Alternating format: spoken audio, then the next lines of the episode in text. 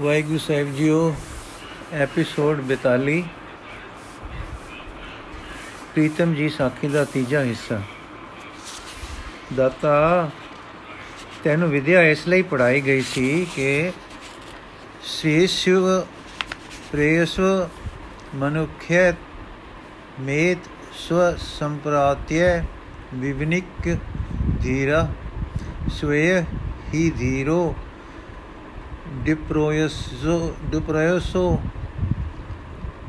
ਬ੍ਰਣੀਤੇ ਪ੍ਰੇਮੰਦੇ ਯੋਗ ਕਮਾਨ ਬ੍ਰਣੀਤੇ ਪ੍ਰਯੋਜਨ ਇਹ ਹੈ ਕਿ ਤੈਨੂੰ ਸ੍ਰੇਸ਼ਟ ਵਸਤੂ ਪ੍ਰਾਪਤ ਹੋਵੇ ਨਾ ਕਿ ਇਸ ਲਈ ਕਿ ਤੇਰੇ ਪਿਤਾ ਨੂੰ ਚਰਚਾ ਤੇ ਵਾਦ ਚੰਗਾ ਲੱਗਦਾ ਹੈ ਜੋ ਤੂੰ ਵਿਦਿਆ ਦੇ ਪਿੰਡ ਦੀ ਪਹਿਲਵਾਨ ਹੋ ਕੇ ਮਾਲੀਆਂ ਮਾਰੇ ਪਰ ਇਸ ਲਈ ਕਿ ਤੂੰ ਵਪਾਰਨ ਹੋ ਕੇ ਗੁਣ ਵਖਰ ਦੀ ਸ਼ਾਹ ਬਣੇ ਤੇ ਤੂੰ ਸੱਚ ਨੂੰ ਆਪਣੇ। ਤੁਹਾਡੀ ਬਾਬਤ ਹੀ ਖਬਰੇ ਲਿਖਿਆ ਹੈ, ਅਵਿਦਿਆ ਯਮੰਤਰੇ ਵਰਤਮਾਨ ਸਵਯੰ ਧੀਰ ਪੰਡਿਤੰ ਮੰਨਯਮਾਨ ਚੰਦਰਮੈ ਮਾਣਾ ਪਰਿਜੰਤਯ ਮੂੜਾ ਅੰਧਨੇਵ ਨਿਯਮਾਨਾ ਯਥਾਂਧਾ। ਇਸ ਲਈ ਕਿ ਵਿਦਿਆ ਤੁਹਾਨੂੰ ਮਾਨੋ ਸ਼ਰਾਬ ਦੇ ਗਈ ਹੈ। ਮੈਂ ਇਹ ਵਾਕ ਸੁਣ ਕੇ ਕੱਟ ਗਈ ਮੈਂ ਦੇਖ ਲਿਆ ਕਿ ਮੈਂ ਪੜ ਸੁਣ ਕੇ ਨਿਰੀ ਲੜਨੇ ਵਾਲੀ ਬੁਲਬੁਲ ਬਣੀ ਹਾਂ। ਠੀਕ ਜਿਸ ਦੀ ਬਾਬਤ ਮੈਂ ਪੜਿਆ ਹੈ, ਉਸ ਵੱਲ ਮੁਰਦਾ ਹਾਂ। ਨਾਸਤਕ ਹਾਂ ਤੇ ਅੰਨੀ ਹਾਂ। ਫਿਰ ਇੱਕ ਦਿਨ ਮੈਂ ਦਾਤਾ ਜੀ ਨੂੰ ਕਿਹਾ ਕਿ ਮੈਨੂੰ ਰਸਤਾ ਦੱਸੋ ਤਾਂ ਕਹਿਣ ਲੱਗੇ, ਰਸਤਾ ਪ੍ਰੇਮ ਹੈ, ਪਰ ਪਾਸ ਪ੍ਰੀਤਮ ਜੀ ਦੇ ਹੈ। ਜਦ ਮੈਂ ਪੁੱਛਿਆ, ਪ੍ਰੀਤਮ ਜੀ ਕਿੱਥੇ ਹਨ? ਤਾਂ ਕਹਿਣ ਲੱਗੇ, ਇੱਥੇ। ਮੈਂ ਕਿਹਾ, ਮਿਲਣ ਕਿਸ ਤਰ੍ਹਾਂ? ਕਹਿਣ ਲੱਗੇ, ਸਾਈ ਵਸਤ ਪ੍ਰਾਪਤ ਹੋਈ ਜਿਸ ਸੇਤੀ ਮਨ ਲਾਇਆ। ਇਹ ਕਹਿ ਕੇ ਨੈਣ ਭਰ ਆਏ ਤੇ ਭਰੇ ਨੈਣੀ ਦਾਤਾ ਜੀ ਉੱਠ ਗਏ ਤੇ ਫੇਰ ਨਾ ਪਰਤੇ। ਉਹ ਤਾਂ ਮੁੜ ਲੱਭੇ ਹੀ ਨਾ ਤੇ ਮੈਨੂੰ ਵਿਰਾਗ ਹੋ ਗਿਆ। ਦਿਨ ਰਾਤ ਜਾਂ ਤਾਂ ਪ੍ਰੀਤਮ ਜੀ ਪ੍ਰੀਤਮ ਜੀ ਹੁੰਦੀ ਰਹੇ ਜਾਂ ਦਾਤਾ ਜੀ ਨੂੰ ਲੱਭਦੀ ਫਿਰਾਂ। ਪੁਸਕਾਂ ਦੇ ਬਸਤੇ ਬੰਦ ਹੋ ਗਏ। ਇੱਕ ਵਿਰਾਗ ਸਤਕ ਮੇਰੇ ਹੱਥਾਂ ਵਿੱਚ ਰਹਿ ਗਿਆ। ਆ ਮੁਹਾਰੇ ਰੋ ਪੈਣਾ, ਉਦਾਸ ਹੋ ਜਾਣਾ, ਬੌਲੀਆਂ ਵਾਂਗੂ ਫਿਰਦੇ ਰਹਿਣਾ। ਰਾਤਾਂ ਜਾਗਦੇ ਰਹਿਣਾ, ਠੰਡੇ ਸਾਹ ਭਰਦੇ ਰਹਿਣਾ। ਮੇਰੇ ਬਾਪੇ ਜਲ ਨਾ ਸਕੇ। ਲੱਗੇ ਪਰਚੋਲਾ ਕਰਨ। ਅਖੀਰ ਉਹਨਾਂ ਨੂੰ ਸੂ ਲੱਗ ਗਈ ਕਿ ਦਾਤਾ ਲੋਕ ਕੋਈ ਵਿਰਾਗ ਦੀ ਛਿਣਕ ਛੁਪ ਫੂਕ ਗਿਆ ਹੈ। ਪਿਤਾ ਜੀ ਮੈਨੂੰ ਸਮਝਾਉਣ ਲਈ ਉਹਨਾਂ ਦੀ ਨਿੰਦਾ ਕਰਨ ਲੱਗੇ। ਆਖਣ, ਉਹ ਨਿਰਖਰ ਭਟਾਚਾਰੀਆ ਸੀ। ਸਾਡੇ ਸਾਹਮਣੇ ਇੱਕ ਦਿਨ ਸੰਸਕ੍ਰਿਤ ਦੀ ਇੱਕ ਪੋਥੀ ਪੁੱਠੀ ਖੋਲ ਕੇ ਬੈਠਾ ਵੇਖਦਾ ਸੀ। ਉਸ ਦਿਨ ਜਿਹੜੀ ਗੱਲ ਕੀਤੀ ਸਾਸੂ, ਉਹ ਸੁਣੀ ਸੁਣਾਈ ਸੀ। ਤੂੰ ਪੰਡਤ ਹੈ, ਮੂਰਖਾਂ ਦੇ ਆਖੇ ਨਹੀਂ ਲੱਗੀਦਾ। ਮੈਂ ਕੀ ਆਖਦੀ ਪਿਤਾ ਜੀ ਨੂੰ? ਪਿਤਾ ਜੀ ਦੀ ਭੁੱਲ ਦੀ ਹੋ ਕੇ ਕਿਕੂ ਦੱਸਦੀ? ਦਿਲ ਦੇ ਭੇਦ ਕਹਿੰਦੀ ਤਾਂ ਦਾਤਾ ਜੀ ਦੀ ਹੋਰ ਨਿੰਦਿਆ ਸੁਣਦੀ। ਜਿਸ ਨਾਲੋਂ ਸਰੀਰ ਦੇਣਾ ਚੰਗਾ। ਜਿਉਂ-ਜਿਉਂ ਆਪੋ ਮਾਪੇ ਰੋਕ ਰੋਕਦੇ ਵਾਵਾ ਵਾਵਾ ਲਾਉਂਦੇ, ਮੇਰਾ ਵਿਰਾਗ ਵੱਧਦਾ ਗਿਆ। ਦਾਤਾ ਜੀ ਡਾਢੇ ਹੀ ਚੰਗੇ ਲੱਗਣ। ਪ੍ਰੀਤਮ ਜੀ ਦਾ ਖਿਆਲ ਬੇਤਾਬ ਕਰ ਦੇਵੇ। ਮੈਨੂੰ ਅਜੇ ਤੱਕ ਵੀ ਪਤਾ ਨਹੀਂ ਕਿ ਪ੍ਰੀਤਮ ਜੀ ਕੌਣ ਹਨ ਤੇ ਕਿੱਥੇ ਹਨ। ਪਰ ਮੇਰੇ ਅੰਦਰ ਇੱਕ ਧੂ ਹਰ ਵੇਲੇ ਉਹਨਾਂ ਵੱਲ ਰਹਿੰਦੀ ਹੈ, ਜੋ ਇੱਕ ਸਵਾਸ ਨਹੀਂ ਭੁੱਲਦੀ। ਔਰ ਕਦੇ-ਕਦੇ ਮੈਨੂੰ ਵਹਿਮ ਵਿੱਚ ਇੱਕ ਜੌਲਾ ਵੱਜਦਾ ਹੈ ਕਿ ਮਾਨੋ ਸ਼ੇਰ ਦੀ ਤਰ੍ਹਾਂ ਨਿਰਭੈ ਪ੍ਰੇਮ ਦੇ ਪੁੰਜ ਸੰਪੂਰਨ ਦਾਤਾ ਤੇ ਖਿਮਾ ਦਾ ਰੂਪ ਇੱਕ ਗੁਣਾ ਦਾ ਸਰੂਪ ਧਾਰ ਕੇ ਅੱਖਾਂ ਅੰਗੋ ਲੱਗ ਗਿਆ ਹੈ। ਸੋ ਵੈਦ ਜੀ ਮਹਾਰਾਜ ਮੈਨੂੰ ਪ੍ਰੀਤਮ ਜੀ ਦੀ ਐਤਨੀ ਹੀ ਵਿਥਿਆ ਮਾਲੂਮ ਹੈ। ਜੋ ਗੱਲਬਾਤ ਮੈਂ ਆਪ ਨੂੰ ਉੱਪਰ ਸੁਣਾਈ ਹੈ, ਉਹ ਜਿੰਨੀ ਮੈਨੂੰ ਯਾਦ ਸੀ, ਆਪਣੇ ਅੱਖਰਾਂ ਵਿੱਚ ਸੁਣਾਈ ਹੈ। ਦਾਤਾ ਜੀ ਦੇ ਵਾਕ ਤੇ ਬਚਨ ਬਹੁਤ ਪਿਆਰੇ ਤੇ ਸੁੰਦਰ ਗੋਂਦਵੇ ਕਟਾਖਿਆਂ ਨਾਲ ਭਰੇ ਹੁੰਦੇ ਸਨ। ਨਾਲ ਉਹਨਾਂ ਦੇ ਗਲੇ ਦੀ ਮధుਰਤਾ ਤੇ ਸੰਗੀਤਕ ਲਹਿਰੇ ਵਰਗੇ ਵੱਖਰੇ ਜਾਦੂ ਹੁੰਦੇ ਸਨ, ਜੋ ਮੈਂ ਆਪਣੇ ਗਲੇ ਤੋਂ ਅਦਾ ਨਹੀਂ ਕਰ ਸਕਦੀ। ਸੋ ਜੇ ਇਹਨਾਂ ਨੂੰ ਸੁਣਾਉਣ ਵਿੱਚ ਭਾਵ ਦੱਸਣ ਵਿੱਚ ਕਿਤੇ ਕੋਈ ਉਕਾਈ ਹੈ ਤਾਂ ਮੇਰੀ, ਕੋਈ ਭੁੱਲ ਹੈ ਤਾਂ ਮੇਰੀ। ਦਾਤਾ ਜੀ ਗੱਲਬਾਤ ਅਚੂਕ ਕੀਤਾ ਕਰਦੇ ਸਨ। ਇਹ ਵਿਖਿਆ, ਵਿਥਿਆ ਮੈਂ ਅੱਗੇ ਆਪ ਨੂੰ ਸੁਣਾ ਚੁੱਕੀ ਹਾਂ ਕਿ ਕੀਕੂ ਪਿਤਾ ਜੀ ਮੇਰੇ ਵਿਰਾਗ ਦੇ ਦੂਰ ਕਰਨ ਲਈ ਇੱਕ ਮੂਰਖ ਅਵਿੰ ਤੇ ਪਾਪਾਂ ਦੇ ਪੁੰਜ ਧਨਾੜ ਆਦਮੀ ਨਾਲ ਮੇਰਾ ਵਿਆਹ ਕਰਕੇ ਮੇਰੇ ਵਿਰਾਗ ਦਾ ਇਲਾਜ ਸਮਝ ਕੇ ਇਸ ਕੰਮ ਵਿੱਚ ਪਰਪੱਕ ਹੋ ਹੋ ਕੇ ਲੱਗੇ ਪਏ ਸਨ ਤੇ ਮੈਨੂੰ ਸਿਵਾ ਰਾਤ ਵਾਲੇ ਵੇਲੇ ਟੁਰ ਕੇ ਕਿਸੇ ਬਨ ਵਿੱਚ ਵਿਰਾਗ ਤੇ ਤਪ ਕਰਕੇ ਆਪਣੀ ਪਰਮਾਰਥਿਕ ਮਨੋਕਾਮਨਾ ਪੂਰੀ ਕਰਨ ਲਈ ਹੋਰ ਕੋਈ ਰਸਤਾ ਤੇ ਚਾਰਾ ਬਾਕੀ ਨਹੀਂ ਸੀ। ਮੈਂ ਜੀਵਨ ਪਦ ਨੂੰ ਕਦੇ ਨਾ ਪਾਸ, ਕਦੇ ਪਾ ਸਕਾਂ ਔਰ ਉਸ ਕੁਸੰਗ ਤੋਂ, ਦੇ ਸੰਜੋਗ ਤੋਂ ਬਚ ਸਕਾਂ। ਇਸ ਸ਼ੌਕ ਨੇ ਅੱਧੀ ਰਾਤ ਵੇਲੇ ਮੈਨੂੰ ਘਰੋਂ ਟੋਰਿਆ ਤੇ ਇੱਥੇ ਪਹੁੰਚਾਇਆ ਹੈ। ਕਾਕੀ ਦੀ ਇਹ ਵਿਥਿਆ ਸੁਣ ਕੇ ਵੈਦ, ਜੋ ਜਾਤ ਕਰਕੇ ਤੇ ਬ੍ਰਾਹਮਣ ਨਹੀਂ ਸੀ, ਪਰ ਕਿਸੇ ਪੰਡਤ ਦੀ ਸੇਵਾ ਕਰਨ ਕਰਕੇ ਉਸ ਦੀ ਕਿਰਪਾ ਨਾਲ ਚੰਗਾ ਵਿਦਵਾਨ ਤੇ ਵੈਦ ਹੋ ਗਿਆ ਸੀ। ਚੱਕਰਿਤ ਰਹਿ ਗਿਆ। ਜੋ ਦਸ਼ਾ ਕਾਕੀ ਦੀ ਸੀ, ਕੁਝ ਉਸ ਤਰ੍ਹਾਂ ਦੀ ਹੋਸ਼ ਉਸ ਦੀ ਵੀ ਖੁੱਲੀ ਤੇ ਦਾਤਾ ਜੀ ਪਿਆਰੇ ਲੱਗ ਪਏ। ਅੱਗੇ ਤਾਂ ਉਪਕਾਰ ਸਮਝ ਕੇ ਇੱਕ ਵਿਦਵਾਨ ਦਾ ਇਲਾਜ ਕਰਦਾ ਸੀ। ਹੁਣ ਉਸ ਨੂੰ ਇੱਕ ਯੋਗੀ ਰਾਜ ਤੇ ਬੀਤ ਰਾਗ ਦੀ ਸੇਵਾ ਨਜ਼ਰ ਪੈ ਗਈ। ਪਿਆਰ ਹੋ ਆਇਆ ਔਰ ਇਹ ਖਿਆਲ ਜਾਗ ਪਿਆ ਕਿ ਕਿਵੇਂ ਇਹ ਛੇਤੀ ਰਾਜੀ ਹੋਵੇ। ਪ੍ਰੀਤਮ ਜੀ ਦੀ ਸੂ ਅਸੀਂ ਵੀ ਲਈਏ। ਜਿਨ੍ਹਾਂ ਦੇ ਸਤਸੰਗ ਨਾਲ ਐਸੇ ਯੋਗੀ ਰਾਜ ਉਤਪਤ ਹੋ ਰਹੇ ਹਨ ਤੇ ਹੋ ਸਕੇ ਤਾਂ ਉਹਨਾਂ ਦੇ ਦੁਆਰੇ ਅਸੀਂ ਵੀ ਪਹੁੰਚ ਕੇ ਜੀਵਨ ਪਦ ਪਾਈਏ। ਚੁੰਡ ਤੋਂ ਕੁਝ ਹੋ ਕੁਝ ਖੋ ਪਿਛੋਂ ਪਚੋਂ ਨੂੰ ਜੇਲਮ ਨਦੀ ਵਗਦੀ ਹੈ। ਇਸ ਦੇ ਪਾਰ ਕੋਕ ਦੀ ਵਿਖ ਪਰ ਕਈ ਇੱਕ ਮੇ, ਕਈ ਮੀਲ ਚੌੜਾ ਤੇ 100 ਕੁ ਮੀਲ ਲੰਬਾ ਟਿੱਬਾ ਜਿਹਾ ਰੇਤ ਜੀ ਦਾ ਹੈ, ਜਿਸ ਨੂੰ ਅਕਸਰ ਲੋਕ ਥਲ ਵੀ ਕਹਿੰਦੇ ਹਨ। ਇਸੇ ਥਲ ਵਿੱਚ ਸੱਸੀ ਮਰੀ ਦੱਸਦੇ ਹਨ ਤੇ ਕਈ ਲੋਕ ਸੱਸੀ ਦੀ ਮੌਤ ਦਾ ਟਿਕਾਣਾ ਵੀ ਇਸੇ ਟਿੱਬੇ ਵਿੱਚ ਦੱਸਦੇ ਹਨ। ਇਸ ਟਿੱਬੇ ਤੇ ਦਰਿਆ ਦੇ ਵਿਚਕਾਰ ਜੋ ਦੂਰ ਤੱਕ ਧਰਤੀ ਚਲੀ ਗਈ ਹੈ ਉਸ ਨੂੰ ਕੱਚੀ ਆਖਦੇ ਹਨ। ਚੁੰਡ ਤੋਂ ਟੁਰ ਕੇ ਦਰਿਆ ਟੱਪ ਕੇ ਇੱਕ ਮਾੜੀ ਨਾਮੇ ਪਿੰਡ ਹੈ, ਜੋ ਇਸ ਕੱਚੀ ਵਿੱਚ ਟਿੱਬੇ ਦੀ ਵੱਖੀ ਉੱਤੇ ਉੱਤੇ ਵਾਂਗ ਹੈ। ਇਸ ਪਿੰਡ ਵਿੱਚ ਵੈਦ ਜੀ ਦਾ ਘਰ ਹੈ। ਪ੍ਰੇਮ ਦੇ ਰੰਗ ਕਰਕੇ ਜੋ ਪ੍ਰੀਤਮ ਜੀ ਵਿਖਿਆ ਵਿਥਿਆ ਸੁਣ ਕੇ ਉਪਜ ਪਿਆ ਸੀ, ਵੈਦ ਜੀ ਆਪਣੇ ਬਿਮਾਰ ਤੇ ਕਾਕੀ ਨੂੰ ਆਪਣੇ ਪਿੰਡ ਲੈ ਆਏ। ਸਨ ਤੇ ਆਪਣੇ ਘਰ ਰੱਖ ਕੇ ਡਾਢੇ ਹੀ ਪਿਆਰ ਨਾਲ ਸੇਵਾ ਵਿੱਚ ਲੱਗ ਪਏ ਹਨ। ਉਹਨਾਂ ਦੀ ਸੇਵਾ ਨੂੰ ਸਾਈਂ ਨੇ ਫਲ ਲਾਇਆ, ਦਾਤਾ ਜੀ ਰਾਜੀ ਹੋ ਗਏ, ਅੱਖਾਂ ਖੋਲਦੇ ਹਨ, ਗੱਲਾਂ ਸੁਣਦੇ ਹਨ, ਸਮਝਦੇ ਹਨ, ਪਰ ਅਜੇ ਜ਼ੁਬਾਨ ਬੋਲ ਨਹੀਂ ਸਕਦੀ। ਉਹ ਹੁਣ ਸਮਝ ਗਏ ਕਿ ਮੇਰੇ ਰਾਜਾ ਜੀ ਨੇ ਆਪਣੇ ਹੁਕਮ ਵਿੱਚ ਮੈਨੂੰ ਐਸੇ ਥਾਂ ਘਲਿਆ ਹੈ, ਜਿੱਥੇ ਉਸ ਦੇ ਰਾਜ ਦੀ ਸੇਵਾ ਦਾ ਕੰਮ ਕਈ ਹੋਰ ਕੋਈ ਹੋਰ ਮੇਰੇ ਹੋਰ ਮੇਰੇ ਸਿਰ ਹੈ।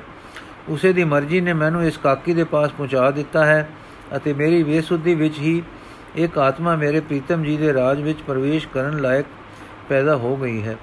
ਜਿਸ ਦਿਨ ਆਪ ਦੀ ਜ਼ੁਬਾਨ ਵਿੱਚ ਬੋਲਣ ਦੀ ਤਾਕਤ ਆਈ, ਉਸ ਦਿਨ ਕਾਕੀ ਪਾਸ ਬੈਠੀ ਸੀ, ਆਪਨੇ ਪੁੱਛਿਆ, ਮੈਂ ਕਿੱਥੇ ਹਾਂ?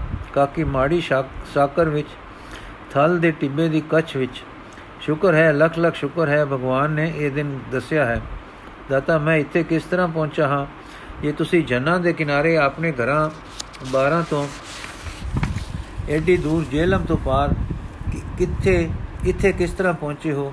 ਕਾਕੇ ਨੇ ਆਪਣੀ ਉਦਾਸੀ, ਵਿਰਾਗ ਮਾਤਾ ਪਿਤਾ ਦੇ ਕਠੋਰ ਸਲੂਕ, ਘਰ ਤੋਂ ਵਿਦੈਗੀ ਨਦੀ ਕਿਨਾਰੇ ਚੁੰਨ ਲਾਗੇ ਪਹੁੰਚ ਕੇ ਹਾਵੇ, ਉਸ ਵੇਲੇ ਉਹਨਾਂ ਦੀ ਲੋਤ ਦੇ ਬਜਰੇ ਵਿੱਚ ਪਹੁੰਚਣ ਦਾ ਸਾਰਾ ਹਾਲ, ਫਿਰ ਆਪਣੇ ਨਿਰਾਸ਼ਤਾ ਦੇ ਦੁੱਖ ਵੈਦ ਜੀ ਦਾ ਪਹੁੰਚਣਾ ਅਤੇ ਭਾਈ ਜੀਵਣੇ ਦੇ ਪਿਆਰ ਦਾ ਸਾਰਾ ਹਾਲ ਸੁਣਾਇਆ, ਅੰਤ ਵੈਦ ਜੀ ਦਾ ਪ੍ਰੀਤਮ ਜੀ ਦੇ ਪ੍ਰੇਮੀ ਤੇ ਸ਼ਰਧਾਲੂ ਹੋ ਜਾਣ ਦਾ ਹਾਲ ਕਹਿ ਸੁਣਾਇਆ। ਇਹ ਸਾਰਾ ਕੁਝ ਸੁਣ ਕੇ ਆਪਨੇ ਕਿਹਾ, ਪ੍ਰੀਤਮ ਜੀ, ਅਰ ਕਹਿੰਦੇ, ਸਾਰੀ ਅੱਖਾਂ ਵਿੱਚ ਦੋ ਤਰੇ ਟਿੱਪੇ ਡਿੱਗ ਪਏ ਆ, ਸੌਂ ਗਏ। ਇਸ ਤੋਂ ਕੁਝ ਦਿਨਾਂ ਦੇ ਬਾਅਦ ਉਹ ਚੰਗੇ ਤਕੜੇ ਹੋ ਗਏ, ਕਿਉਂਕਿ ਹੁਣ ਉਹਨਾਂ ਦੀ ਆਪਣੀ ਪੱਕੀ ਹੋਈ ਸੁਰਤ ਕੰਮ ਕਰਨ ਲੱਗ ਪਈ, ਗਈ ਸੀ।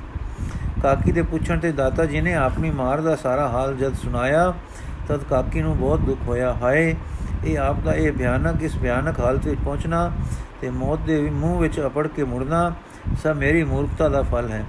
ਨਾ ਮੈਂ ਘਰੋਂ ਇਸ ਤਰ੍ਹਾਂ ਨਿਕਲਦੀ, ਨਾ ਆਪ ਤੇ ਸ਼ੁਦਾ, ਸ਼ੁਭਾ ਪੈਂਦਾ, ਨਾ ਆਪ ਦੁੱਖ ਦੇਖਦੇ, ਪਰ ਹਾਂ, ਹੋਣੀ, ਮੈਂ ਅਦੰਤੀ ਨੂੰ ਉਸ ਵੇਲੇ ਕੋਈ ਹੋਰ ਰਸਤਾ ਦਿਸਦਾ ਹੀ ਨਹੀਂ ਸੀ।